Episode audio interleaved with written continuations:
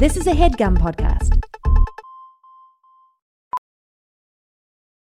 Welding instructor Alex DeClaire knows VR training platforms like Forge FX help students master their skills. There's a big learning curve with welding. Virtual reality simulates that exact muscle memory that they need. Learn more at meta.com slash metaverse impact.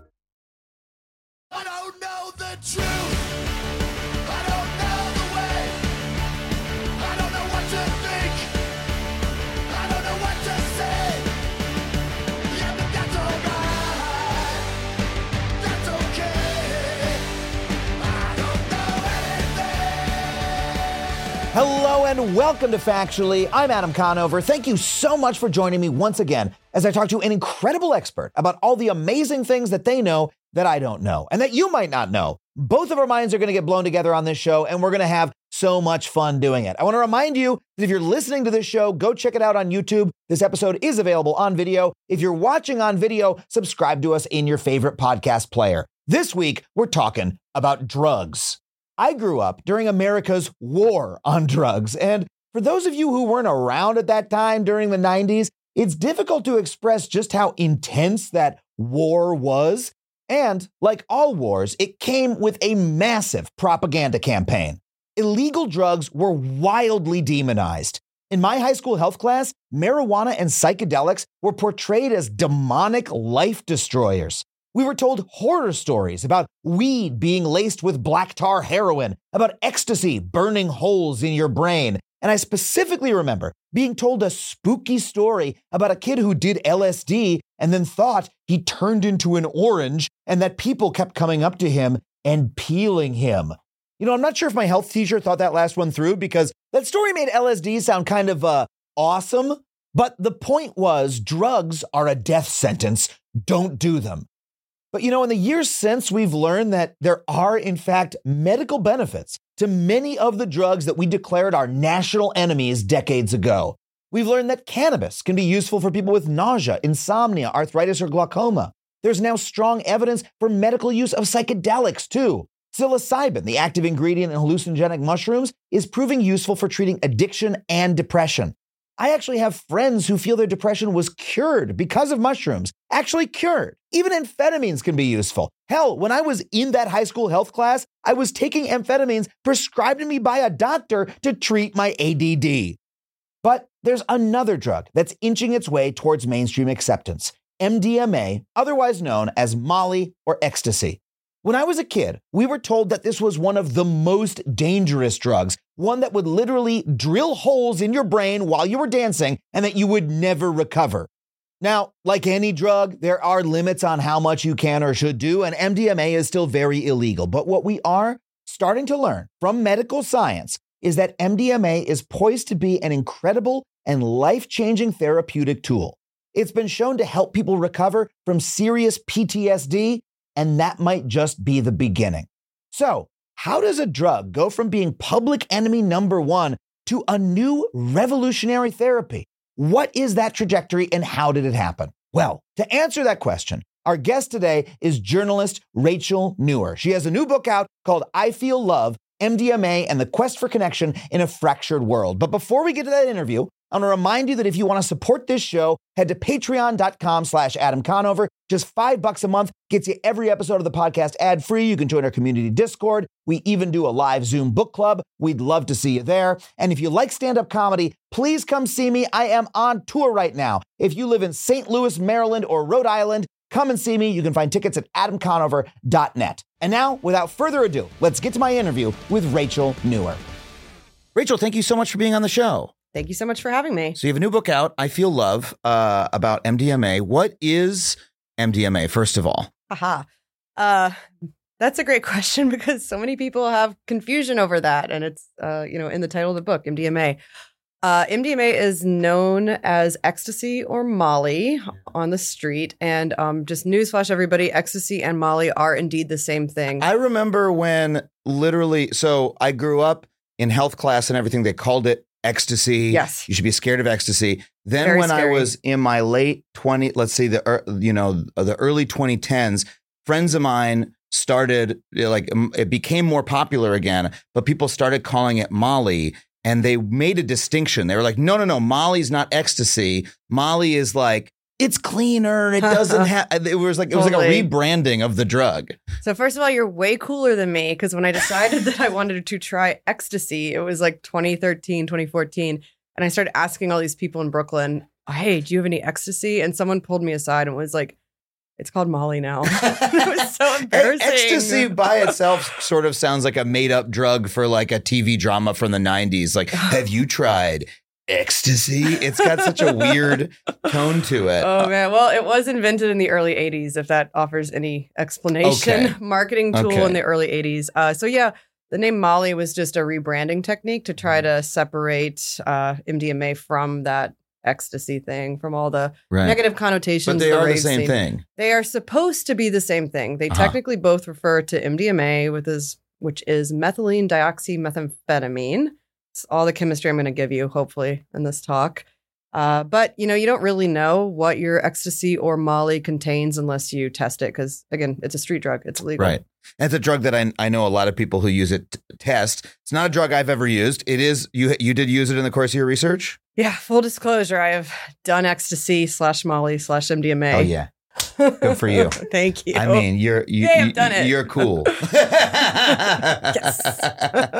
and, and I mean, what are the so look? Treat me like a newbie. What are the effects of this of this drug? Uh, okay, so there's we have to put it into kind of two different baskets here: the recreational effects or the you're doing therapy and like working through your trauma effects because Mhm. they're totally different. People Okay. who are doing MDMA assisted therapy for PTSD, for example, are like, oh, why do they call this ecstasy? This is like horrible hard work. Uh-huh. Um, but I haven't done therapy with MDMA before, so I can't directly speak to that. Yeah. Um, what does MDMA feel like? I well, first of all, have you done LSD or mushrooms, or I, have don't know if you want to go there. I'm uh, about every once every year or Oh, so. yeah. I'm like, I gotta go to the beach and do some mushrooms and like Same. clear shit out and Yeah. and you know I and actually I think there's a lot the evidence uh, the therapeutic evidence has shown that that kind of usage is like it, it does have a long lasting effect for like the Mhm. next couple months like that sort of thing I always felt of like oh I feel like I have better perspective and it sort of Mhm. clears me out and and helps me I always come to some sort of epiphany that's useful to me Oh, that's so cool. is like that's like uh, now sort of medically proven that yeah, that has definitely. that effect. I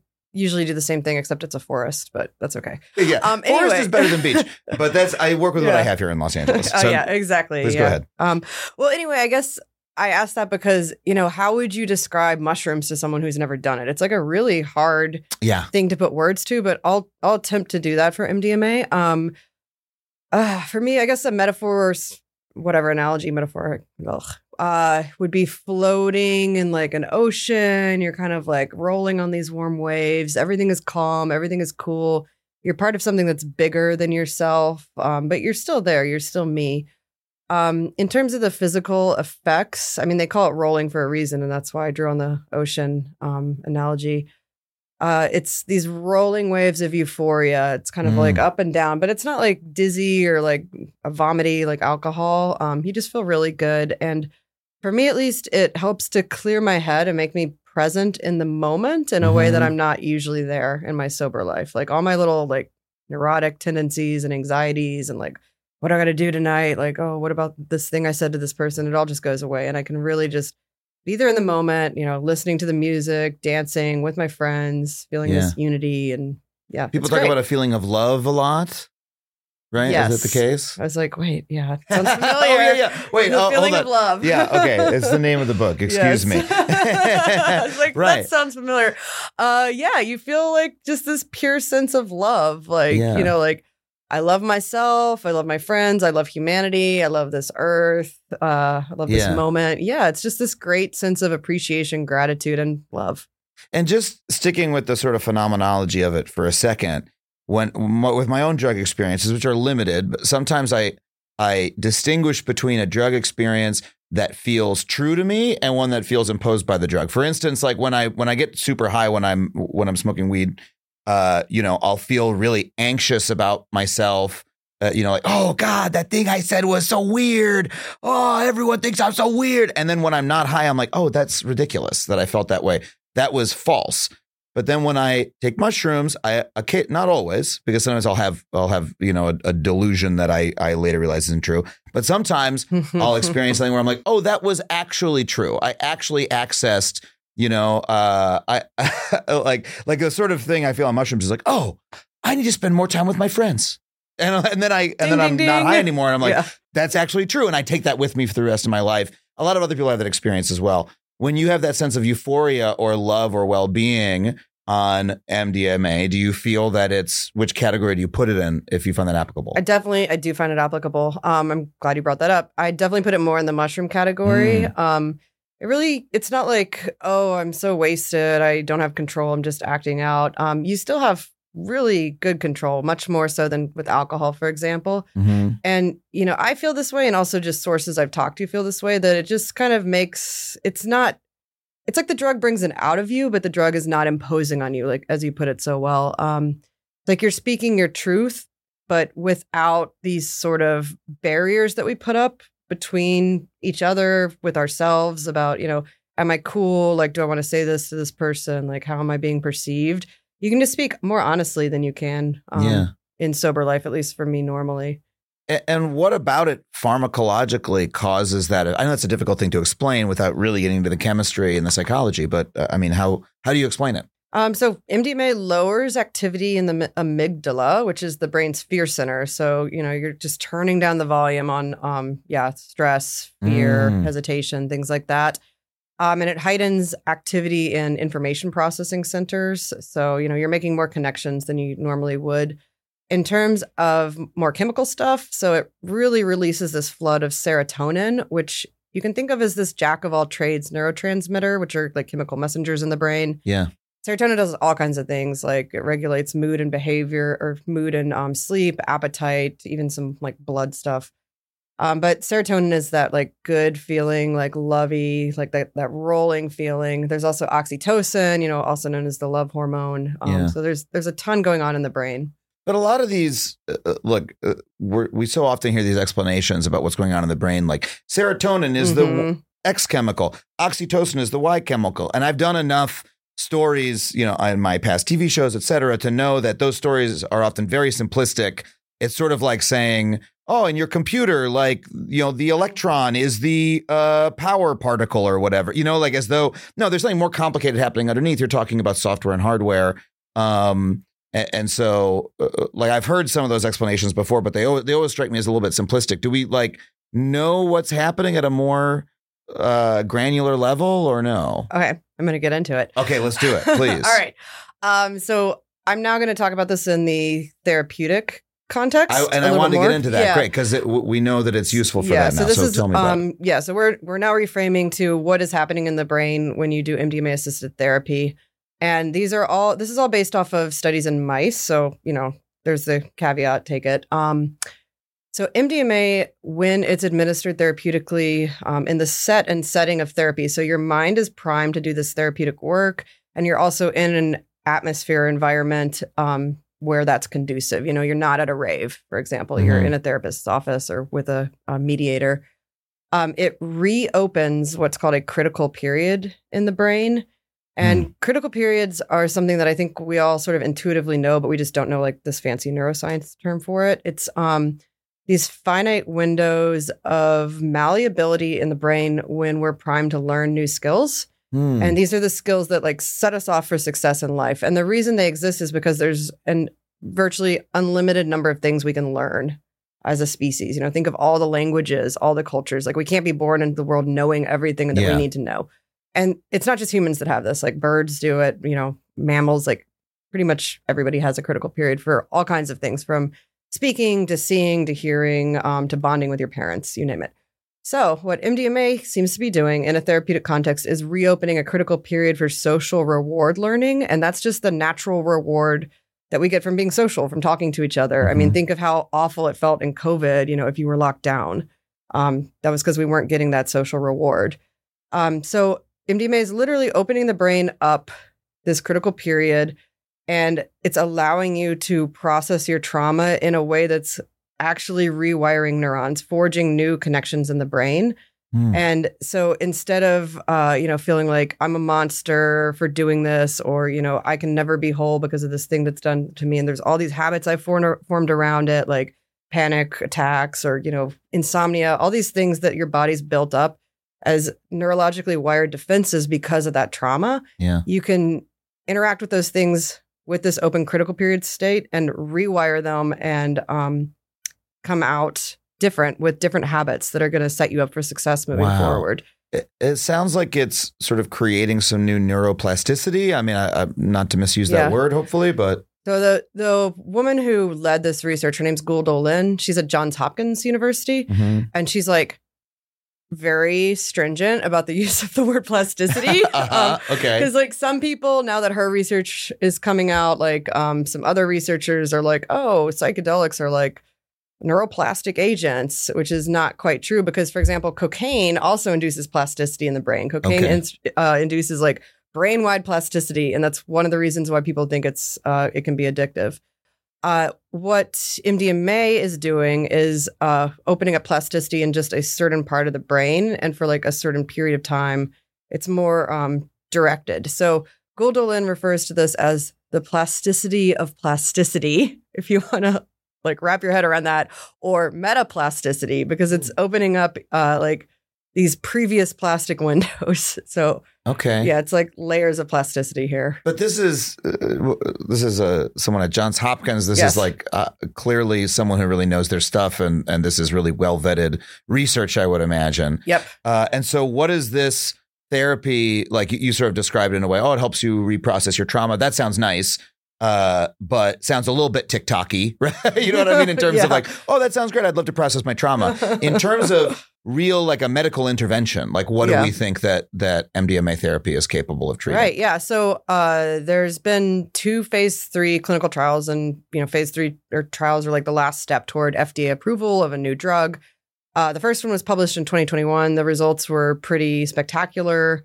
Um, something like 66% of people who were enrolled in the study was around 100 people uh, came out a month later without a diagnosis of PTSD, and these were people with severe cases. We're talking like the average amount of time they had had PTSD was like 18 years, you know, and they tried like drugs, they tried all kinds of therapy, and it just wasn't working, like intractable seeming cases.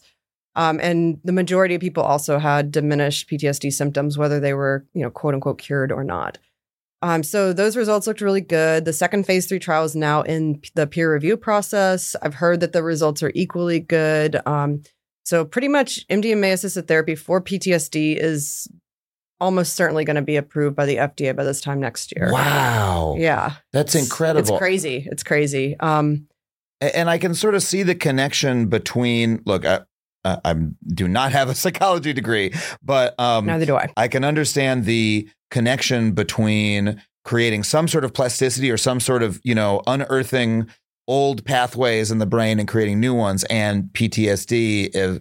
Because I can just uh, intuitively, PTSD sounds like a you know a groove that was dug in Oh, too yeah. deeply. That like there's a pattern that your brain cannot Yep. get out of. That every time it experiences X, Y happens, even if you don't want Y to happen. And so just sort of we're going to uproot that shit and create some new Yep. pathways.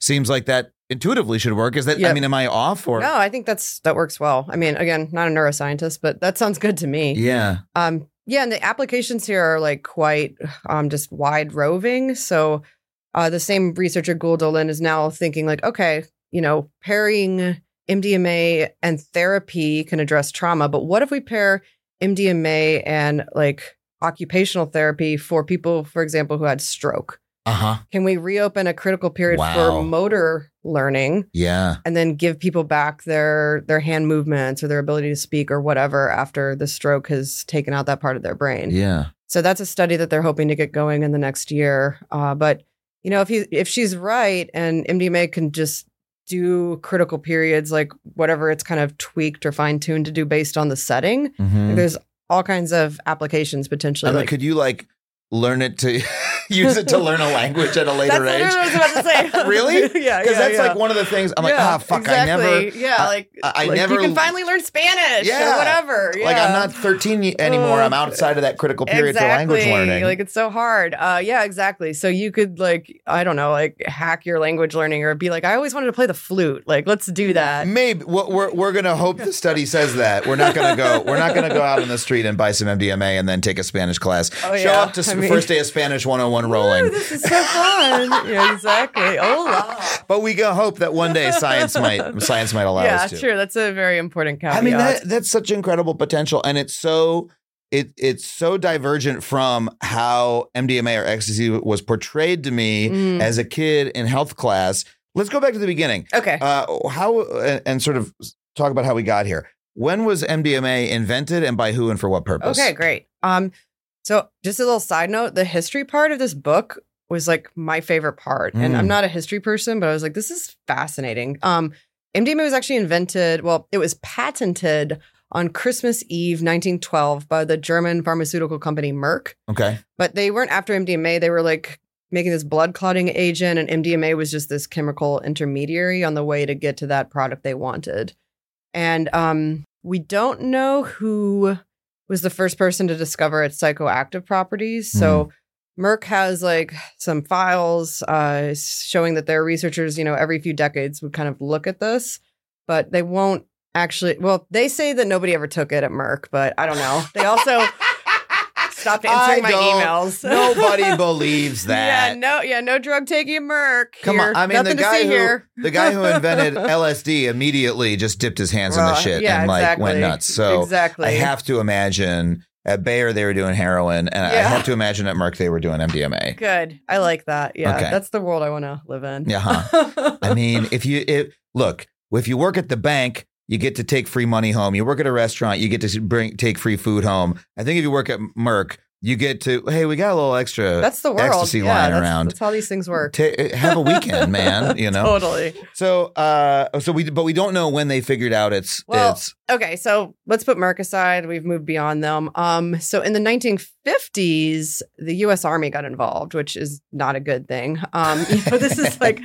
this is the time when the CIA was doing like MK Ultra stuff. Um, they're the trying to do mind control using psychedelics, famously. Exactly. So the CIA was interested in controlling individuals, like making you know the Soviet whoever like their puppet. Yeah. Whereas the army wanted to just like spray entire, you know, armies or villages or whatever and make them like dance around or you MK know. Ultra is like, look, I, I'm normally a guy who debunks conspiracy theories. Yeah. MK Ultra is like the number one most ludicrous sounding conspiracy theory that is actually true. Yeah. That like the government was giving people psychedelics because they wanted to mind control entire So populations. So crazy. Yeah. Unbelievable. It's just like so messed up. yeah. So MDMA was swept up in that. Um, you know, it had some kind of like code name. I, I think it was like EA like 1975 or something. I'd have to check that. But um MDMA was on their list of stuff to test, and they were testing a related chemical called MDA, Mhm. and they accidentally killed someone because they gave him way too much of it. Okay. And also it was against his will. He's like a patient at this mental hospital in Manhattan, Yeah. came in for depression, and he's like, I don't really like these injections you're giving me. Like, are these doing anything for me? And they're like, we're gonna just keep doing that. And then they killed him. Military normally kills people on purpose. In this case, it, but yeah, they messed up. Oh, yeah. we, we didn't. We did it on accident this time. That's not how it's supposed exactly, to work. Exactly. Exactly. They wrote something on his obituary like accidentally had a heart attack by Oh unknown, God. you know, but Yeah. later this was revealed. So anyway, they were like, "Oh shit, we just killed someone. So let's backtrack and do some animal tests because we probably should have done that to begin with." So we know that they did fund animal tests on MDMA, which that was um like the late 50s. We don't know if they actually gave MDMA to a person. Uh-huh. Like uh, I found this a PhD student at the University of Michigan who's like obsessed with this question, Yeah. and he's been on this um, FOIA Freedom of Information Act odyssey with the Army like for years. Yeah. And it looks like maybe they gave MDMA to somebody at Tulane, but in New Orleans, but we don't know. We don't have the smoking gun. But Okay. anyway, so I just think it's important to point out that maybe the first person in the US or ever to take MDMA was given given it against their will and given it by the army, Wow. which is really messed up because we're now talking about using this to treat veterans, you know, and cure them of their Uh-huh. trauma. Uh huh. It's like dark. yeah. That's really that's really dark. We're we're using it to treat veterans from the trauma that they got from being in the military Exactly. to maybe ameliorate some of the Yeah. harms. Yeah. And the military maybe gave other people trauma by giving them these drugs. yeah, and is causing will. trauma around the world Yeah. every Woo, day. trauma. The irony, the layers of irony here are really, really deep.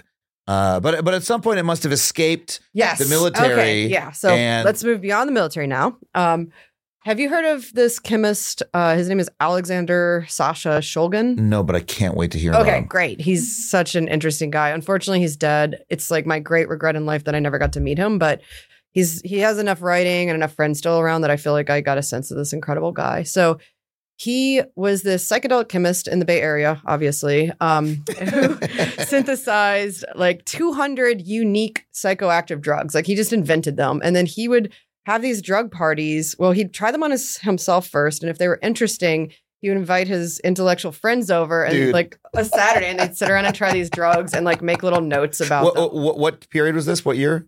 Oh, the 70s. Okay, sounds about sounds about right. These are like the Yeah. later seasons of Mad Men when they're all doing oh, the uh huh. Yes. Yep. Okay. Love that. Exactly. Yep. Um, so anyway, he was teaching at UC Berkeley, and uh, he had this undergraduate named um, Carl Resnikoff. And Carl was like a fanboy of Shulgin, like really loved his work, had read all of his scientific papers, um, and was also like super into drugs. So Carl approached Shulgin, like worked up his nerve, and was like, "Hey, like, would you be my mentor for a summer research project?" And he's like, "You know, sure, my boy." And they went to this lab at UC Berkeley, like in the summer of 1975. And Shulgin's like, What do you want to do? What do you want your project to be? And Carl was like, Hmm, okay, I love this drug MDA, but Mhm. you know, maybe we could do something with that because Carl knew from personal experience that um, methamphetamine is more euphoric than amphetamine. uh-huh. And the difference is this N methyl group that you just stick onto it. It's like a chemical side chain. So Carl's like, what would happen if we put an N methyl group on MDA to make it um well, Uh-huh. MDMA? Uh-huh. Yes, my acronyms. Um, so they did it, and Carl took some of it home, and he is the first person that we know by name, along with his girlfriend Judith Gips, who have taken MDMA. Wow. And they did so on a beautiful afternoon in September 1975. And they took a ferry from San Francisco to Sausalito. The effects started to come on, and they just had a great day. You're like, we got to find a DJ. yeah, We gotta. wh- Where's the rave at? Yeah. exactly. So, so yeah, that is the first person we know by name to take MDMA. But um, almost certainly, you know, he wasn't the first, but he gets credit because and they invented it in a sense because they they put the M into MDMA. Yes. the, the second M. Yeah, exactly, exactly. I mean, they they inv- they sort of brought it into invention in the human Yeah. Yeah. And uh, I assume from there it just it just blossomed outward in, outward into the drug world, or Pretty what? much. So Shulgin tried it himself after that and was like, "Oh wow, yeah, this is good." Um, and he, he, out of uh, all my 200 yeah, drugs I've invented, like, this is my "Eureka!" favorite. Yeah. Um, he compared it to a low calorie martini. He's like, "Oh, What? You know, I can like, I can have a conversation. I'm like chipper and Uh-huh. like interactive and charming." A low calorie martini. Yes. This really was the 70s. My God. All right. um, but that's that's what they considered healthy then. Well, yeah, exactly. it's a light martini. It's a light lunch martini. Yeah, leave the olive out. Please go on. Oh, um, yeah. So Shulgin introduced it to a buddy of his, Leo Zeff. Leo was a therapist. He was literally like packing up his office to retire. Um, you know, older guy. Everyone called him like an ideal grandpa. And Shulgin came over and was like, "Hey, Leo, like I have this new drug for you, and I really want you to try it." And Leo's like, "Oh, like I'm not doing that. I'm I'm done here." And then a couple days later, Shulgin's phone rings, and it's Leo, and he's like, "Okay, I'm not retiring." so Leo Zeff um, just was like the Johnny Appleseed of MDMA and Uh-huh. like planted it in the therapeutic community first in Northern California and then just the entire country and into Europe. Uh, and that's when it caught the eye of the DEA. Got it. Um, a lot of what you're describing here sounds a little bit similar to what happened with LSD, which I'm a little bit familiar with from Michael Pollan's book, Mhm. How to Change Your Mind. He tells that history uh, really, really effectively. I really enjoyed Oh, yeah. that book. Um, and he talks about how you know it was discovered by scientists who were who were sort of researching it in a free way and sort of shared it with each other um, and had Johnny Appleseed figures, such as like Timothy Mm-hmm. Exactly, Leary, who was kind of a, a you know a, a- Johnny Appleseed figure on steroids or on Oh, speed yeah. or whatever, Yeah, like just sure. like really pr- over promoted yeah, a little enthusiastic there. Yeah. But then it but then these drugs got so much attention Mhm. that the government ends up cracking down on Right. them because they basically induced a moral panic about Right. the about the drug in the public by sort of spreading it too fast. I mean, I don't want to put the blame on those people necessarily.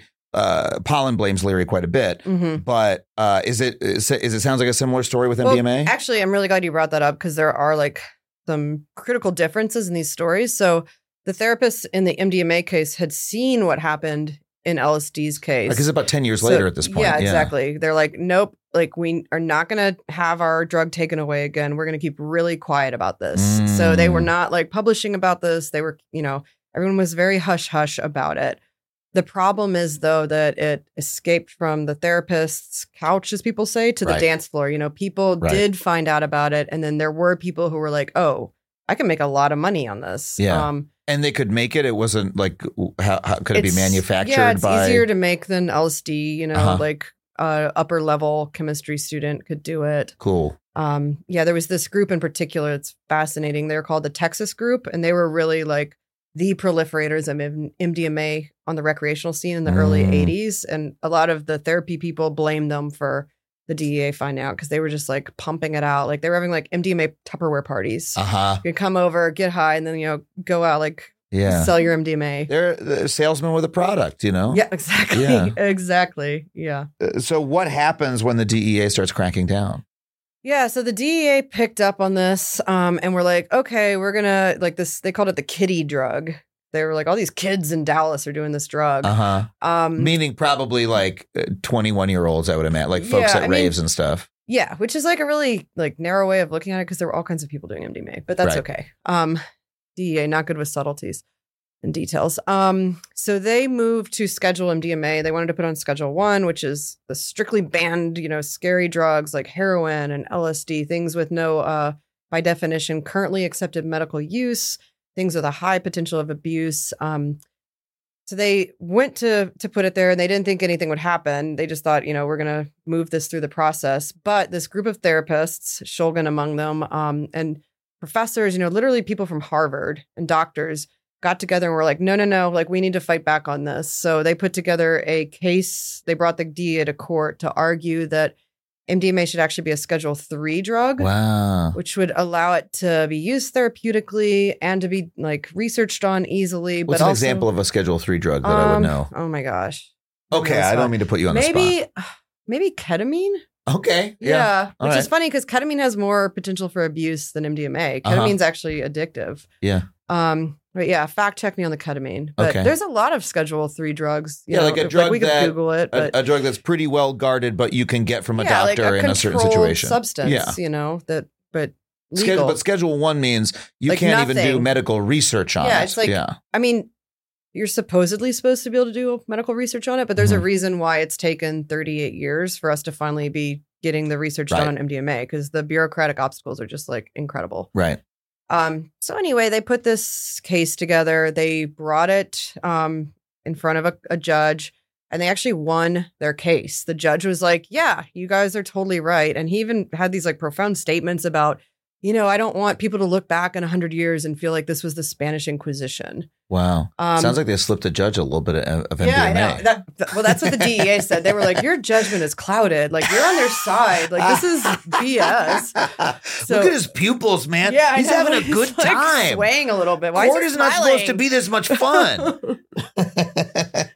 exactly. Well, so the judge was like, "You guys are right. DEA, you're wrong. It should be Scheduled Three. But um, don't ask me how like this law works. But as an administrative law judge, his judgment was only like a suggestion, and the Uh-huh. DEA were like, right. "Yeah, we're not taking that suggestion." This wasn't a this wasn't like a federal court. This was an administrative law Yeah. judge who can be overruled. There yeah, there's the, th those exist all over the federal government in, okay, in cool. various yeah, departments. I'm not yeah. a law reporter, so thank you. Um, so yeah, they were just like, no, we're gonna do this. Um, then this is really kind of like an interesting side note. It's like a good Jeopardy question. Um, this one of the Harvard professors appealed, and for a three month window that came to be known as the Grinspoon window because that's his last name. MDMA became legal again, and like people literally got out of jail and prison because of like this window, and wow. they they wrote home like these cute like thank you notes, and everybody did MDMA legally, and then the window closed, and it's been closed since then. Well, okay. Yeah, Um, and uh, but it, despite it being closed, it's been a very popular. Uh, Yeah. it's no. Uh, it was known at least uh, when I was a kid as a party drug. yeah, and it was it was a big part of like the the war on drug you know messaging around uh, Oh, yeah. uh you, know, you know the dangers of these drugs actually you know what let's talk about that right after, right after we take a quick break uh, we'll be right back with more Rachel Nuwer Woo. As a factually listener, you're probably aware of my unwavering commitment to online privacy. Well, Delete Me has been an indispensable tool for me for many years, long before they even started advertising on this show. I've been using their wonderful service. In today's digital landscape, you know, it's alarmingly easy for data brokers to traffic your personal information online. In fact, I would almost guarantee that your personal information is on multiple data broker sites on the internet right now. It's not even the dark web, it's the regular web. These data brokers may be peddling and exchanging your name, phone number, and home address, all without your knowledge. And trying to locate and remove all this data yourself can feel like an impossible task because there can be dozens of these sites. But that is what Delete Me does for you. Delete Me's team of experts scours the depths and the breadth of the internet to locate and remove your personal data. Within just seven days, you'll receive a comprehensive report detailing their findings and what they have removed. It can be hard to believe, but approximately 41% of Americans find themselves vulnerable to various forms of online harassment, and this means doxing, scams, and even identity theft, all of which pose significant threats to your financial security and could potentially derail career opportunities. I mean, I used to get weird people calling my cell phone all hours of the day or night until I signed up for Delete Me and it cut it right out. So, if you want to safeguard yourself like that and live with the peace of mind that experts are hunting down and removing your personal information every three months, then check out Delete Me. Go to joindeleteme.com slash Adam and get 20% off for all consumer plans with the code Adam. That's joindeleteme.com slash Adam. Professional welder Shayna Ford used VR training developed by ForgeFX to hone her skills as a welder. The more time that you spend practicing it, that's what separates a good welder from a great welder. VR training can help students like Shayna repeatedly practice specific skills. Virtual reality definitely helps because the more muscle memory that you have, the smoother your weld is. Explore more stories like Shayna's at meta.com slash metaverse impact.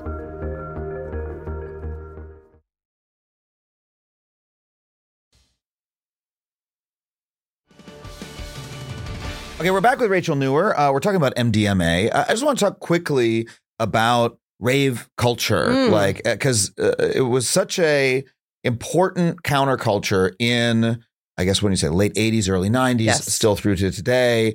How important was MDMA in the creation of that culture? Before we talk about how it was demonized, Oh my gosh, MDMA. I mean, there would be no rave culture without Yeah. MDMA. It was a critical component. It, drove. Okay, I'll just start the story. yeah, please. Um, okay, so MDMA, after it was criminalized in the US, it sort of jumped ship. I mean, it was still used in the US, but it moved on to Ibiza, the Spanish island off, well, yeah, off the coast of Spain, Yeah. as Spanish islands are wont to do. Um, and there it was discovered by, um, let me try not to pronounce his name wrong, Paul Oakenfold. uh-huh. Yes, the DJ, famous EDM DJ. Um, he and his mates had come down from the UK and they were there for his birthday party and they took MDMA and they discovered house music. There was no house music in Britain. It was very like like snooty alcohol people, you know, buttoned Mhm. up. Um and they brought this culture back to them with them to London. And they were like, we want to recreate this like beautiful Ibiza feeling here in like dreary England. Yeah. So they opened up, well, they didn't open up clubs, but they started like DJ nights where they would feature house music and also MDMA. And it just absolutely exploded within a year. Um, it was called like the second summer of love. Uh, MDMA was all over the UK. House music was all over the UK. It had spread, you know, north, south. But the problem was that clubs in the UK at this time closed at 1 or 2 a.m. And Mhm. at that time, you're like just really starting to roll, which is the colloquial term for Uh-huh. the feeling of MDMA. Um, so people wanted to still dance, they still wanted to party. And that's how raves were invented. Raves were just these uh, impromptu parties that would pop up all over the UK. You know, it could be like under an overpass or in an abandoned warehouse or like an airport hangar. It just these parties sounded incredible. Um, and that's how we got raves. They were just a way to keep the party going because everybody was rolling on ecstasy. And how much of the you know story that was told about this drug in the U.S. media was based on you know people being being frightened of that scene? You Yeah. know, because I mean that's that's often the case, right? Is Mhm. that is that adults are like, oh, these kids are Mhm. wearing blue jeans and smoking marijuana. You know, like there's that sort of oh, the young people are frightening me element. Yes, that's exactly it. So uh, the UK is similar to the US in that they have this like sort of Puritan culture where like pleasure is bad. Uh-huh. It's like, oh my God, Yeah, somewhere. lip. Yeah, somewhere someone might be having a good time. Oh my God. Uh, so,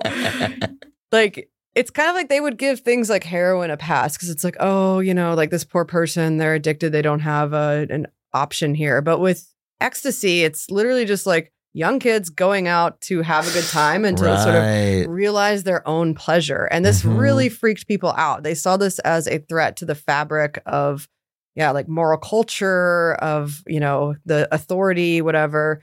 So the UK was the first to really like respond hard on this. They brought in all this like crazy legislation where they banned outdoor gatherings of like more than 100 people where music was played and they even like defined music they're like a series of repetitive beats so like it was I just mean, yeah. yeah. that's definitely part of music. Yeah. if I had to come up with something, I would that would be part of my definition. Sure.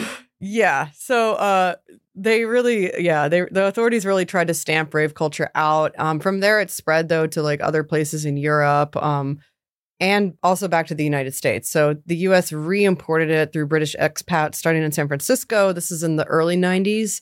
And then the US started with their own raves, which is what I guess you and I grew up hearing Yeah. about. Yeah. I was straight edge dare kid. I definitely wasn't going to any raves. I know. I was growing up on Long Island, and I I remember like I was an internet kid, Oh, and nice. I, especially in like you know around 98, 99, and I would read a lot of the people publishing things on the internet. They were writing like proto blogs in Mm. San Francisco. And Oh, wow. two things that were happening in San Francisco were, you know, the tech, the, the first wave of the tech industry, which was exciting and new at the time. And then also like rave culture Yeah. and like early Burning Man and stuff like that. Oh, so I remember reading, you know, just like art, just someone like, oh, I went to Burning Man and it was cool and here's what we did or, you know, et cetera. Um, and got just like a little bit of window into Oh, what that scene was like by just by reading these, you know, really fr- uh, computer programmers who were going and having a great time Yeah. on the weekends. Oh, that's Yeah. really cool. Yeah, you were cooler than me. I just saw I like was not the- cool. I don't know. you could have seen me at the time. I was not cool. I wasn't cool. I was a 17 year old acne troll Yeah. on my, you know, cable modem like connection on with a big Oh CRT monitor, Incredible. teaching myself Well, HTML. But anyway, yeah. Uh, but, but but yeah, it was like a it was a big it was a cultural moment in the Yeah, U.S. as much as it was anywhere else. Absolutely. Um, but it was also like really really demonized in the press here. Big and, time. And the drug itself was one of the most demonized. Like I remember being shown uh you know brain scans of Yes, if you take the MDMA one time yeah. notorious Yeah. it's funny when something is notorious Holes. and you experience it as a kid Yeah. like in Yeah. health class they showed us yeah the brain image and they're like here's what your brain looks like right before and right Yeah. after and Swiss there's whole, cheese. and- yeah swiss Yes. cheese in your brain and i do remember think like that did have an impact on me Yeah. and it's probably one of the reasons I've never, you know, of all the d- drugs that I've uh, experienced, MDMA was always like that's kind of a scary one. I think it was Yeah. partially Oh, they because got to you. They got yeah. to you. Well, because I'm I like my brain, Yeah. you know, and so and, and honestly, Fair. same thing happened with uh, you know, for instance, uh, LSD. The idea of flashbacks, which was really rammed Mm, into us, Yeah. always sort of wigged me out as a kid because it felt like a permanent brain change. Mm. Whereas, like, you know, mushrooms and weed, you don't hear about that kind of story. And so it's funny how much the propaganda worked on me Yeah, without me absorb it. realizing Yeah. it. So, where, I, mean, I I guess I could ask where that propaganda comes from. I, I think we generally know from the drug war, but if there's any interesting story, I'd love to hear it. There definitely how, is. How true is any of it? Yeah. Okay. So I'll go into the propaganda first, then we'll Yeah. get to the truth. Um, so after MDMA was scheduled, uh, all the government attention and research money, we're talking millions of dollars, went into quote unquote proving that MDMA is neurotoxic, and that just means that it damages the brain. Mm. So there was just millions of dollars being pumped into labs to uh, basically prove this, which isn't how And- science and- is supposed to work. And no one way. did any. It, it sounds a little bit similar to the story with LSD and mushrooms, where after they become scheduled, then A, there's no money to do research on the potential benefits. And Mhm, B, it exactly. becomes kind of career suicide. You don't want to be one of the people exactly. who's. You're Yeah. you're a wacko if you want to Yeah. research potential benefits, Mhm. even though we don't we've never done the Right. research. We don't know. Right. Yeah. Career suicide is literally, I have someone in the book saying that. So, Mm. exactly. Um,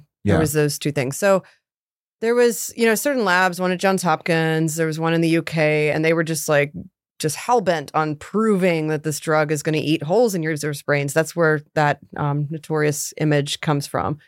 Um, obviously, it doesn't, by the way, just everybody out there, MDMA does not eat holes in your brain. Um, they found that it does damage the end of uh, nerves that deal with serotonin. You know, back to our, the chemical we were talking about before. Um, but mostly, these studies were really flawed in that they were doing tests on MDMA users and they weren't controlling for things like polydrug use. And most people Ah. who are using MDMA are also drinking alcohol. Sure. They're doing ketamine, cocaine, like whatever. Yeah. Um, so it's really hard to control for any effects of that. Also, like sleep deprivation. You know, you're at an, a rave all night. Like that takes a toll. Yeah. Um, or if they were doing uh, tests in animals, they were giving them like five times, ten times, a hundred times the dose that any like human would ever take of this drug. Uh, the real whopper came though in the early aughts. Um, this lab at Johns Hopkins published a paper in the um, prestigious journal Science. hmm And the paper said that um, basically MDMA was this super dangerous drug that was going to cause Parkinson's in all these young ravers because it affected dopamine, which was like this strange newsflash because we never hear about dopamine with MDMA. It's always serotonin. And it's Mm. like, wait, what? It's affecting the dopamine system. And they had given these uh, monkeys a bunch of drugs, and you know, several of the animals like collapsed and died, and others were just like spazzing out. Um, and this made huge news. Uh, some people were like, wait a minute, you know, like this doesn't seem right. Like, we don't have ravers dropping dead on the floor and coming out with like Parkinson's. Well, okay. It turned out that they gave the monkeys methamphetamine. They mixed up their drugs. Yeah. Like, how does that happen? And there was never an explanation, a satisfying explanation for how in the world that happened. And this was published in Science. In one, Science, one of the most peer-reviewed. prestigious scientific journals Yes. in the world. Yes. Yeah. Yes. No, bad, bad news. Yeah. And of course, everyone just came down really hard. Like, how could you do this? And, you know, there had been people in the background the whole time being like, guys, maybe you should like double check that data. This doesn't make sense. Yeah. Um, so they, the research team blamed the chemical manufacturing company. They're like, oh, they like switched their drugs. And the chemical manufacturing company came out with a statement like, uh, no, we didn't. so the the working theory on the ground, which we'll probably never know the answer to, is that probably a um like lab assistant or lab tech yeah. was like, oh yeah, like I want this MDMA for me, or perhaps they were even sabotaging the lab by being like, I'm gonna screw over my boss and like switch these drugs Uh-huh. out, but we'll never know. But they were also they also got the result they wanted. Yeah, they- right? no, they got the they result they were trying wanted. to find Yes, uh, harms of MDMA exactly. because But that's what they, they were. took- the they funding got- was paid. They were like in this rabid craze though of like not even being able to spot this flaw in their own data. Like that was a huge red flag that they found this result in a few monkeys with dopamine. Like like why would that suddenly happen out of nowhere? So anyway, after that, they really shut up and they were kind of humiliated and sort of stopped publishing on it and the whole neurotoxic thing um so what we know, now let's get to the truth part of that question. Um, MDMA does cause acute serotonin depletion. You know, you're dumping like 80% of your serotonin into your brain when you use MDMA. So you need to let that rebuild. Um, if people continue to use MDMA pretty frequently, we're talking like once a week, twice a Mhm. week, maybe even a couple times a month, um, you can damage the ends of your serotonin nerves. Um, there's evidence that indicates that they do recover after you stop sort of pounding your brain with MDMA in terms of actual like real world effects there's some studies that have shown like some slight differences in heavy mdma users and non-users like with recall like vocabulary dexterity of your non-dominant hand things like that but it's nothing like there's a hole in your brain Yeah.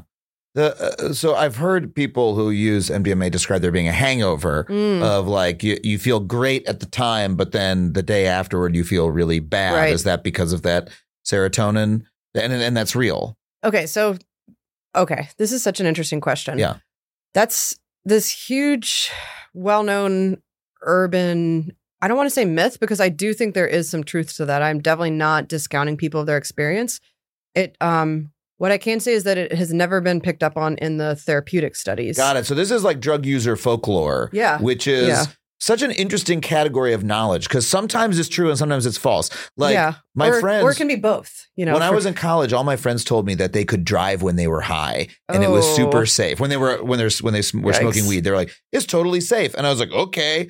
And then years later, I was like, "That's not true at all." Like I didn't drive at the time. When I finally started driving, I was like, "No oh way, my gosh. Yeah. that was a lie." But there's other forms of you know just sort of uh, stuff like set and setting Mhm. that is uh, we Totally we now know Yeah. is real, but came out of sort Yeah. of drug user culture. Yeah. Well, I won't say that it's like false because we haven't, like, scientists haven't really studied it in recreational users. Yeah, Like, recreational users have been like the guinea pigs of MDMA use, but right. on their own, you know, like, and nobody ever studies them, but there's so much there to be done. So if any grad students are listening, like, there's your project. What you should do is just go to a rave and just start collecting evidence. yeah, exactly. Your Just test do, subjects are do the there. work. Do the work. Um, so yeah, that like the Suicide Tuesdays as it's called, or the midweek blues, you know, you take you take MDMA and a few days later you just feel horrible and like want to kill yourself. That's never been picked up on in these controlled clinical studies. Interesting. Um, and but people say it, and I'm not like, oh, you guys are lying. Some people think that maybe it isn't the MDMA per se. Maybe it's because you've been out dancing all night and not eating and just like abusing your body and probably doing other drugs or drinking as well. Yeah. But I still think that there might be some truth there because, for example, I have friends who do go raving and they do other drugs and they say they still get that effect when they do MDMA. Mm. I personally don't. I feel great after I do MDMA. Like I'm sleepy, but I feel happy because I Got can it. look back, kind of like you with your mushrooms, to that Yeah. experience and think But even- I even felt so good. Even when I take mushrooms, the, the next day I feel a little bit down. There's Oh, just a little bit of a rebound.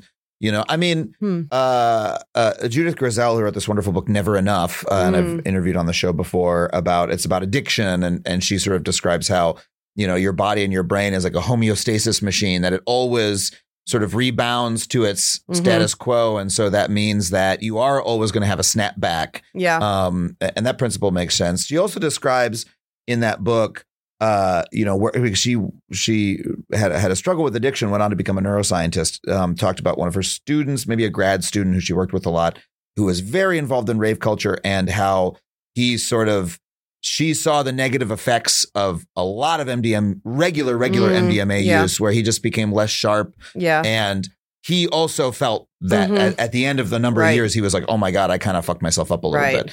And so that is a thing that can happen. Yeah, definitely. Like I've talked to psychiatrists and you know, I always ask like, have you ever had a patient, you know, who had MDMA problems? And the thing about MDMA is it doesn't cause a physical addiction because the more you do it, the less good it feels. Because Oh, you literally need that serotonin. Yeah. And if you don't have it, it's just not going to feel good. It's going to feel like really speedy and like Uh-huh. jaw clenchy and like Because you anxiety. need, the, you need to jittery. replenish. Yeah, exactly. Um, so there are diminishing effects over a time if you use it too much. Um, but people can have behavioral addictions. You know, they're seeking something else on the dance floor, or they just want to go out all the time and just keep doing it. Um, So how how did we get to understand the therapeutic benefits? Because uh, you know it must uh, again we've had probably thirty years of all of this negative research that's been massive, like Yes, drug war yes. research that's been funded. Uh, what what was the thaw that caused us Mm. to learn? Hold on a sec, because you said some of that negative research came out of Johns Hopkins, Yeah, and now yeah. you say currently there's yep. research being done at Johns Hopkins about the positive benefits. So what what caused that sea change? Um, if I had to summarize it in a name, it would be a person named Rick Doblin. Mhm. So Rick was this like wide-eyed hippie kid and you know searching for himself, uh trying to find himself through a bunch of LSD, like really into that. He he grew up on tales of the Holocaust around the dinner table. So like he always had this fear that like people around him could just like snap into this genocidal mania at any time and wanted to find Sounds like, Like a a- real relaxed hippie kid Oh yeah, who's he was, like, constantly worried about really chill. genocide. Yeah, exactly. Okay. Yeah. All right. He So- contains multitudes. Okay. yeah, there you go. It's hilarious. uh, yeah, so he was kind of like searching for his way in the world and like his big purpose, but also wanting his purpose to be like to bring good to the world and like yeah.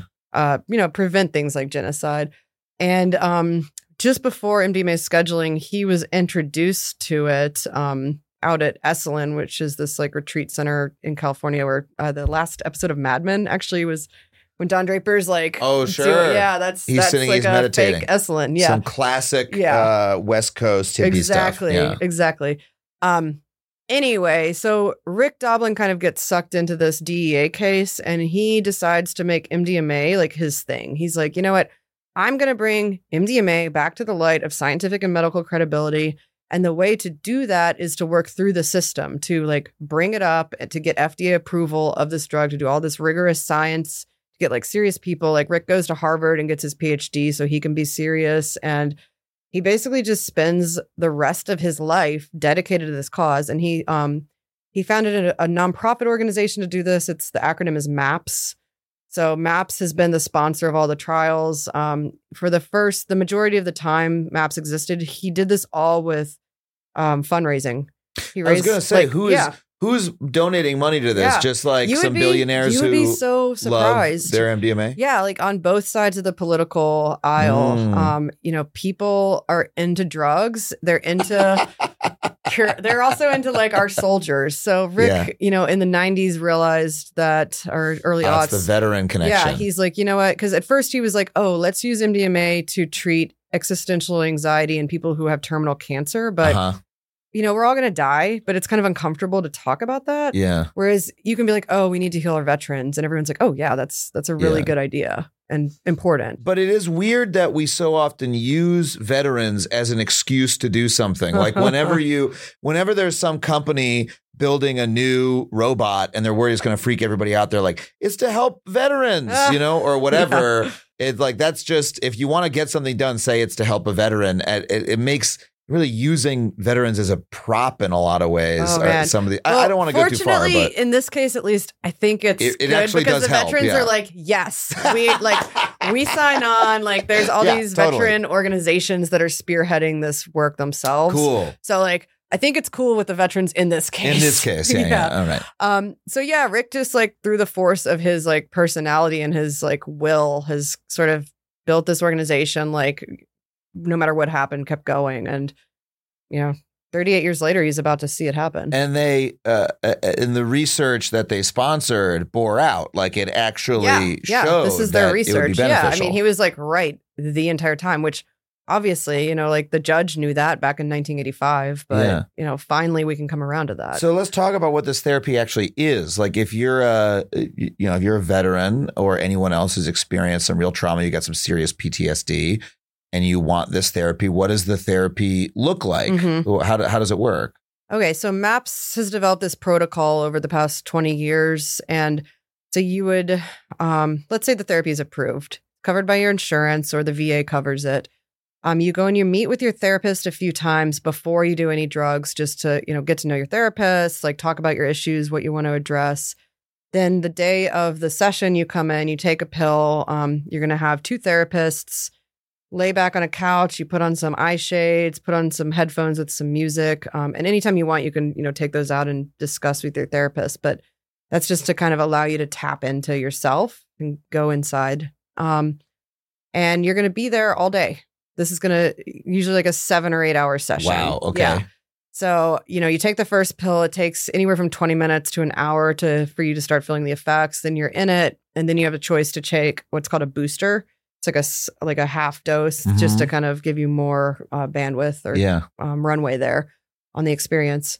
So that's all day. Um, then you come back for what's called integration, and that just means talking to your therapist about you know what you learned, uh, what you took away from the experience, and how you're going to actually integrate those lessons into your life. Because you know it's great to have those revelations, but unless you actually apply them, then this isn't going to have an effect. But, but what actually happens when you have the eye shades on? I mean, Mm. I, I read so Michael Pollan's book. He doesn't Mhm. talk about MDMA, but he does.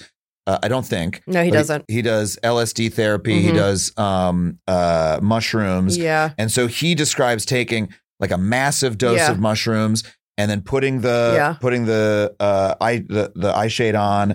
There's music playing, and then he just has the most visual trip, the Yeah. most like ego dissolution, like he's just in another world. Uh, and you know the the therapist, they're talking to him, etc.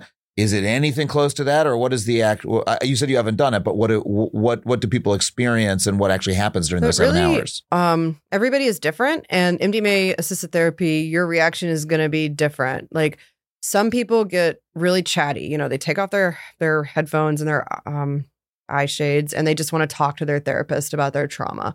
Some people don't talk at all; they just go into themselves. Some people, when they have the eye shades on, they see things in their mind, and that could be like past memories that you're revisiting, or it could be something like completely uh like made up. Like one guy, a veteran I talked to from the Vietnam War, he went to this like moonscape, but he realized it like represented his like childhood or something. Um, so it could, yeah, yeah I don't want to like do him a disservice. Sure, but, sure. Yeah. Um, anyway, so it can be very trippy, but it can also be like just you and I having a conversation, but I'm like way more open and able to tap into my feelings. Yeah, But a lot of people say that what they ultimately experience is just um one woman described it as before she was like experiencing her trauma like a rat in a maze. You know, there were blackout parts of it. There were things she just couldn't make sense of. And after it was like she was looking above the maze and she could just see all the little nooks and crannies and the solution for getting through it. yeah. Just kind of see things as a whole and in a new perspective that she couldn't before. and what is the therapist role in this? Uh, just to hold space in some cases, you know, make Okay. sure you're okay. Um, check in on you. Um, you know, they'll they'll come in if you're being really quiet and you know ask if you're okay, if there's anything you want to talk about, or like for the really chatty people, they're there to do therapy with you and just Yeah. you know what are you feeling. But it's usually not it's not a guided thing. It's it's Yeah. you doing the work, like you're being empowered to heal yourself, basically. How do, how do you know if you're taking it? And I know you haven't done this, so maybe it's hard to describe. But uh, if what it's doing is it's uprooting all these pathways and laying down new ones, how do you know that you're going to be able to heal your Mm. trauma rather than deepening it or fucking Right. it up in some way? Right. Like like I I would want some guidance there. You know? Yeah, definitely. I mean, that is what the like the pre sessions are for to Mm. kind of lay the groundwork for that healing and also the integration sessions why those are so integral. Um so one thing that uh, experts compare it to is it, it sounds really mushy, but you're trying to tap into your like inner healing intelligence. I mean, Mm. it sounds a little woo woo, but uh, an ER doctor who's at the helm of these trials, he switched from ER to psychiatry because he's like, I'm seeing people when they're like at the end of their trauma. I want to clear, uh, cure the actual trauma before they try to kill themselves or whatever. Um, he compared it to okay, when someone comes into the ER, I can clean the wound, I can remove the bullet, I can, you know, lay the foundations for their body to heal them, but I can't actually make that healing process happen myself. Mm, I'm just facilitating it. right. And that's kind of what's happening here, or that's what people think is happening. You know, it's your own inner healing intelligence facilitating that mental healing. Yeah, and that's uh, that's that's sort of a new frontier in medicine as well.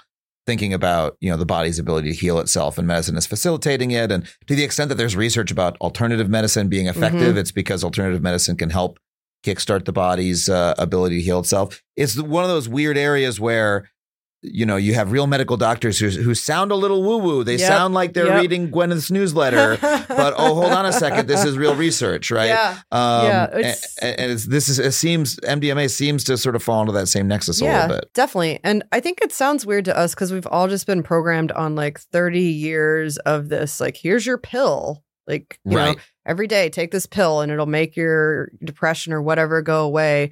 And it's really disempowering. You know, it's like, oh, this isn't something I can do anything about. I just have to take this pill. And, the you know, pill heals me. Yeah, yeah. Um, but yeah, a simple drug for a simple bug, they say. But that doesn't really work when you're dealing with something as complex as the human psyche. yeah. Uh, uh, what do we know about the differences between MDMA and some of the other drugs that people? I mean, we're currently in this flowering of Mm. research around psychedelic drugs, um, or, uh, mushrooms, Mhm. ketamine, LSD to a certain extent. Uh, th- there are similar stories about those drugs. Yeah. Uh, is this uh, is is this sort of therapy a feature of all psychedelic drugs, or is there something special about MDMA that makes it effective at some things more than some of these other drugs? It's such a timely question because back to our friend Gül Dölen at Johns Hopkins, Mhm. she had a study come out today. Congrats, Gül. Oh wow! In the journal As we're taping this, Yeah, yeah, today. Um, in the journal Nature, which is like the other big journal besides Science, and the findings there are that all these drugs open the critical period, just like MDMA. Her MDMA finding was from 2019. Now she's come back with new research, and it's showing that LSD, psilocybin, ibogaine, and ketamine all reopen this critical period for, for healing. Hmm. The interesting thing is that they do it for different durations of time. Hmm. So like ketamine's is quite short, whereas ibogaine, which is like up to a 36 hour trip, is like a month long. Wow. So the implications there are that um, some psychedelics are more powerful than others for this, you know, neurological reprocessing or opening, and also that even once the drug clears your system, you're probably still in this period of openness and impressionability. So, you know, that's why the integration sessions after are so important for making sure you, yeah, you don't re-traumatize yourself, that you go toward a path of healing, and also why you need to be coming into the world gently. Like you shouldn't just be shoved back into, you know, your abusive relationship or whatever social factors Right. or, you know, put you there to begin with, because then it's just going to be all the more traumatizing. When I hear about this research, it really makes me think about how little we still know about Oh the gosh. brain. That that Yeah. what, what you're descri- what you've described as the mechanisms for how this works. Mhm. The, both serotonin, the neurotransmitter piece, and then the more sort of functional psychology piece of it about critical period. I'm like, these sound like those don't sound wrong, but they sound like scraps of the story. Right? Like it, it to me still sounds like we're we're realizing, oh, if we jam this chemical into the brain, it'll do stuff in a way that we find useful, and Mhm. we we can learn a technique to combine it with therapy. yeah. But in terms of how the brain actually functions, what these traumas actually are, yeah. what the drug is actually doing, our knowledge still seems so fuzzy. It is. And, and that seems very exciting because we're learning Yeah. so much new things. But it, it highlights how little we know. Oh yeah, we don't know anything. Like it's incredible. yeah. Yeah, it's really yeah, it's really exciting, but it's also like let's get there, let's get there, let's get there. Like Yeah. let's help people. But Yeah. um, yeah, just yeah, the pace of development it's accelerating, but um, yeah, I think we're just beginning. And you really think that this is going, this therapy, MDMA therapy, is going to be approved by Mhm. the FDA next year? Yeah, I mean, there's the data are there, so there's no reason why it wouldn't. But the, I mean, this is just mind blowing as a child of the '90s. Yeah. You know, to to go from Likewise. seeing those diagrams in health class Yeah. and MDMA still being a Schedule One drug. Is it still? Well, once it's approved by the FDA, the DEA by definition must take it out of Schedule One because it's Oh. a currently approved or it's a currently used medicine, whatever Right. their uh, lingo is. got it. Um, so once the DEA deschedules it to a lesser schedule, um, then states also have to do their own thing. So about half of our states just follow the DEA's lead and does whatever they do Mhm. but then half uh, have to like do their own legislation. So MAPS, Rick Doblin's group, is been working with those states. Those have to try to get them sort of ahead of the game, so that once this therapy is approved, we can all just yeah out the gate start applying it to people who need it. I mean, that, uh, yeah, it's it's incredible. Uh, It's crazy, yeah. well, okay, so uh, wh- what is? We have to wrap it up. I guess I could talk about this for for hours, but um, if people are listening to this and are like, "Oh, this sounds like something I might want to try," however. I don't. I don't want to get. I don't want to fuck myself up. I don't Yeah. want to do anything dangerous. Right. I'd like to. What is the responsible course for folks who, you know, like me, are saying, okay, this conflicts with what I hear in health class. There's some interesting Mm. stuff here. Um, maybe I want to see if I could find benefits for myself. What is the responsible course to exploring that? Are you are you a person who wants to just go the medical route and do it um, therapeutically, like wait a year and do this legally, or are you a person who wants to like get your hands on some MDMA and do it like today?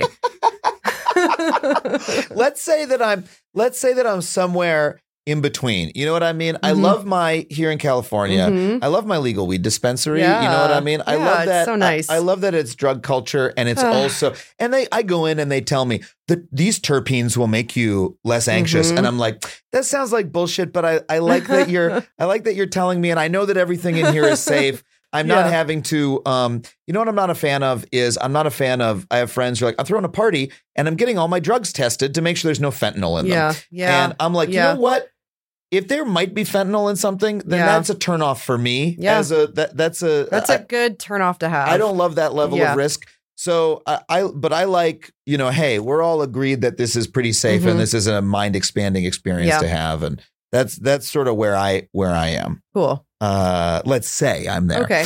So yeah. Okay. So I think you have two options in that case. You can just wait Mm-hmm. until hopefully this time next year, and then you can work through your insurance if you have it, or pay out of pocket, or MAPS is I also. mean, it would be incredible if my insurance company a year from now yeah, that's is the, like approving idea. MDMA therapy. They seem into it. You know, it's yeah. That's that's um. Okay, Yeah, I, I, yeah. I'm just my mind is blown. Yeah. Okay, so there's that. okay, so you can wait and do it through your insurance or Yeah. pay out of pocket, or MAPS is trying to come up with these ways for people who don't have insurance or can't afford it to still have access. That's a whole other thing. Or if you want to be a little more risky, you Mm-hmm. know, you're going to have to buy your drugs from the street. And yes, that's like the problem with prohibition. Those are illegal drugs. You Right. don't know what's in it. You know, Right. Fentanyl has not been a thing really with uh, mixing into the MDMA stream, but See, I, and we don't. I generally don't have this problem with mushrooms because I feel like mushrooms are yeah, always. you're like, this is a mushroom. it's a. It's Yeah. a, literally a mushroom, and it is always seems like it's grown just one step removed. Yeah. It's just some dude's got a terrarium somewhere. There isn't like a 'Cause that's- drug that's tr- cartel, you know, underground chain because mushrooms are not, frankly, that popular. Yeah. And so it's just like, yeah, I I know a guy who's got Yeah. a room full of mushrooms, yeah, and you he gave go like me pick some. out your little mushroom if you want to. yeah, wanted exactly. to. Uh, yeah, unfortunately, that's not the case for MDMA unless Okay. you've got your chemist, you know, in your pocket. Yeah. Um, so I would say, you know, figure out someone you trust, who's your friend, who's done it before, who has a guy, get it from the guy, but then. Don't just test your drugs at home, kids. Uh, yeah. Okay. Everyone's like, oh, yeah, I did this like test strip or whatever. I actually, if you can afford it, send your drugs out to a lab. There's a Mhm. lab in Spain because Spain offers free drug testing for its citizens. oh but wow. there's this nonprofit there called Energy Control. The government of Spain, yeah. Well, incredible. yeah. Now that's They- the government they- working yeah. for you. Yeah. The yeah. government doing drug tests. Also, the folks? Netherlands. The Netherlands is like top notch Wow. for like you can just bring your pills in and it's like this beautiful culture. Joe Biden, take a note. That's what we want. Run on that in 2024. the 2024. people want drug testing. The people want free, legal drug testing Yes. and the fentanyl, uh, Yeah. uh, the, like by yeah, and, Yeah, and, and the massacre totally. by giving us drug testing. Seriously, or just give us drugs. But we'll get to that later. Okay. Yeah. yeah. I'm getting crazy now. Uh, anyway, you can uh, send a sample to Spain to Energy Control, give them a little money, and they will not only test it for impurities, they'll tell you the percentage concentration, which is really important because you want to Ah. get your dosing right. Right. You know, you don't want to take too much because then you're gonna have a really bad time or potentially put yourself in danger. yeah. And you also you don't want to take too little because you want to have a Yeah. good time. This is one of the reasons I like the legal weed dispensary is they've Mhm. got the Yeah. THC concentration exactly. on all you the know things. what you're getting. Yeah. This is why legal drug trade is like a positive. Yeah. Like, yeah, you know what you're getting. You can follow the instructions. You can get Mhm. information. So And in terms of safe usage, in terms of not not you know having a negative Mhm. neurological effect, Right. uh, very concerned. What is, what are the general guidelines there? So you need to get your dosing right. Um, everybody's different. Like heavier people are gonna need a little more, but to stay safe, if you've never done it, you know, start small and work your way up. Um, a good starting dose would be 125 milligrams. Okay. So get a scale. Um, then if you want a booster, you could do like 70 milligrams. If you're a little bit smaller, you could do. If you're this is the most detailed drug information I've ever done on a podcast. But if you're weighing if you if you're weighing a Yeah. pill, is that the weight of the Oh, active um, ingredient? so typically in the U.S., you're getting crystals or powder. oh, okay. In the in I'm I, It's I, just showed myself to be a nerd. At even least know. you knew it was called Molly. I don't even know the form factor. At least you knew it was called I'm Molly. so embarrassed. so do you? How do you take the the cocaine pill? Such a it's a fucking judgment free zone, everyone. My God, I'm, I'm humiliated. Okay, so okay, so it's a powder. So it It's a actually is a pure Yeah, chemical. Usually, he well, that's that's why it's called Molly because like molecule. It's like this cutesy shorthand, but it's Oh. it's not a oh. pure chemical. It's like it's whatever's in your powder. Like there could be Right. whatever There's some, in your powder. There's some medium uh, yeah, that is that exactly. and like within. you know, they could be mixing in like meth. They could be mixing in caffeine. Like you don't know what is in that powder Right. until you test it. Right. So you need to test it. Okay, so uh, it, it would probably be good to find a just, uh, test it yourself. Also, maybe find a source that you that who knows how to do testing, who's going to help you yeah, out. Like, yeah, or just go to that website. Energy Uh-huh. control, everyone. Okay, Yeah, uh, but it's again, it's just so incredible to be talking about this in a, a way Yeah. about the therapeutic benefits, the FDA approving, and like uh, in coming from such a prohibitionist space. It's like. It, it, it's giving me a sense of vertigo Oh, uh, in terms of, of what's possible now. yeah. It's crazy just how quickly things change. I mean, but think about the legalization of weed. That was like, you know, it's still Schedule One, which is mind blowing to me. Yeah. But now it's just normal, and you know, And twenty years ago it would and- not be yeah. normal, and Yeah. but now we've just accepted it's normal. Yeah. I mean, it's kind of like gay marriage. That's just normal now. It's accepted. But Right. that was really recent. Like, Well, You know, we're in the midst of a yeah. sustained backlash, Well, but I, I oh my God. Yeah. I don't even get me started on that. But yeah. the same thing did come to mind for me. Where uh, another thing when I was in high school was the uh, the, the extreme paranoia in America Mhm. around gay people. yeah. Definitely. And then for gay marriage to be legalized by the Supreme Court yeah. it- just a little over a decade later was mind blowing to me. And then, uh, you know, maybe the the the incredible hateful backlash that we're seeing is Mm. is the result of Yeah. that speed of social change and Mhm. and some folks needing to to get out some uh, some bigotry that they were suppressing for a couple of years. Yeah. Hopefully, we're going to work through that as a society. um, and also extend, you know, the same tolerance to trans folks and everybody else that we have but it, it, it- there is a similar sense of oh we're we're maybe dispelling some of the boogeymen of the of the 90s that we all were were sort of taught in school and and realizing like this was this was a weird social fixation that was not serving us and Yeah. that there is a Definitely. there is a better way out there as you lay out in your book It's a really great way of putting it. I wish I could write that down. well, you've written down so much Yeah. already.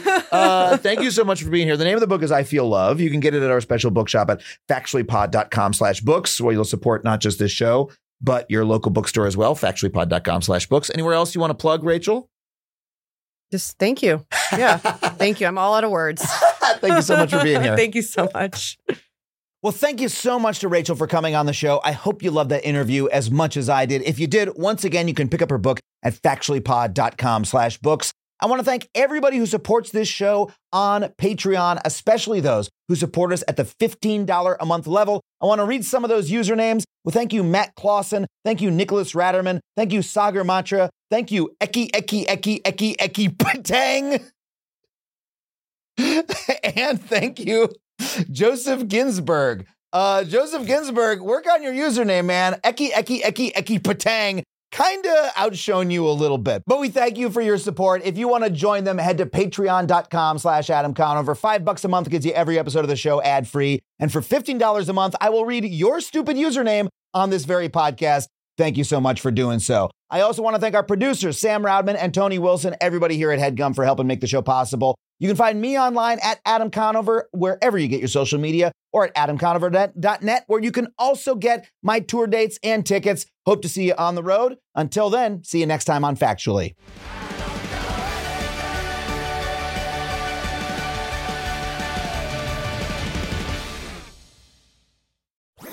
That was a headgum podcast.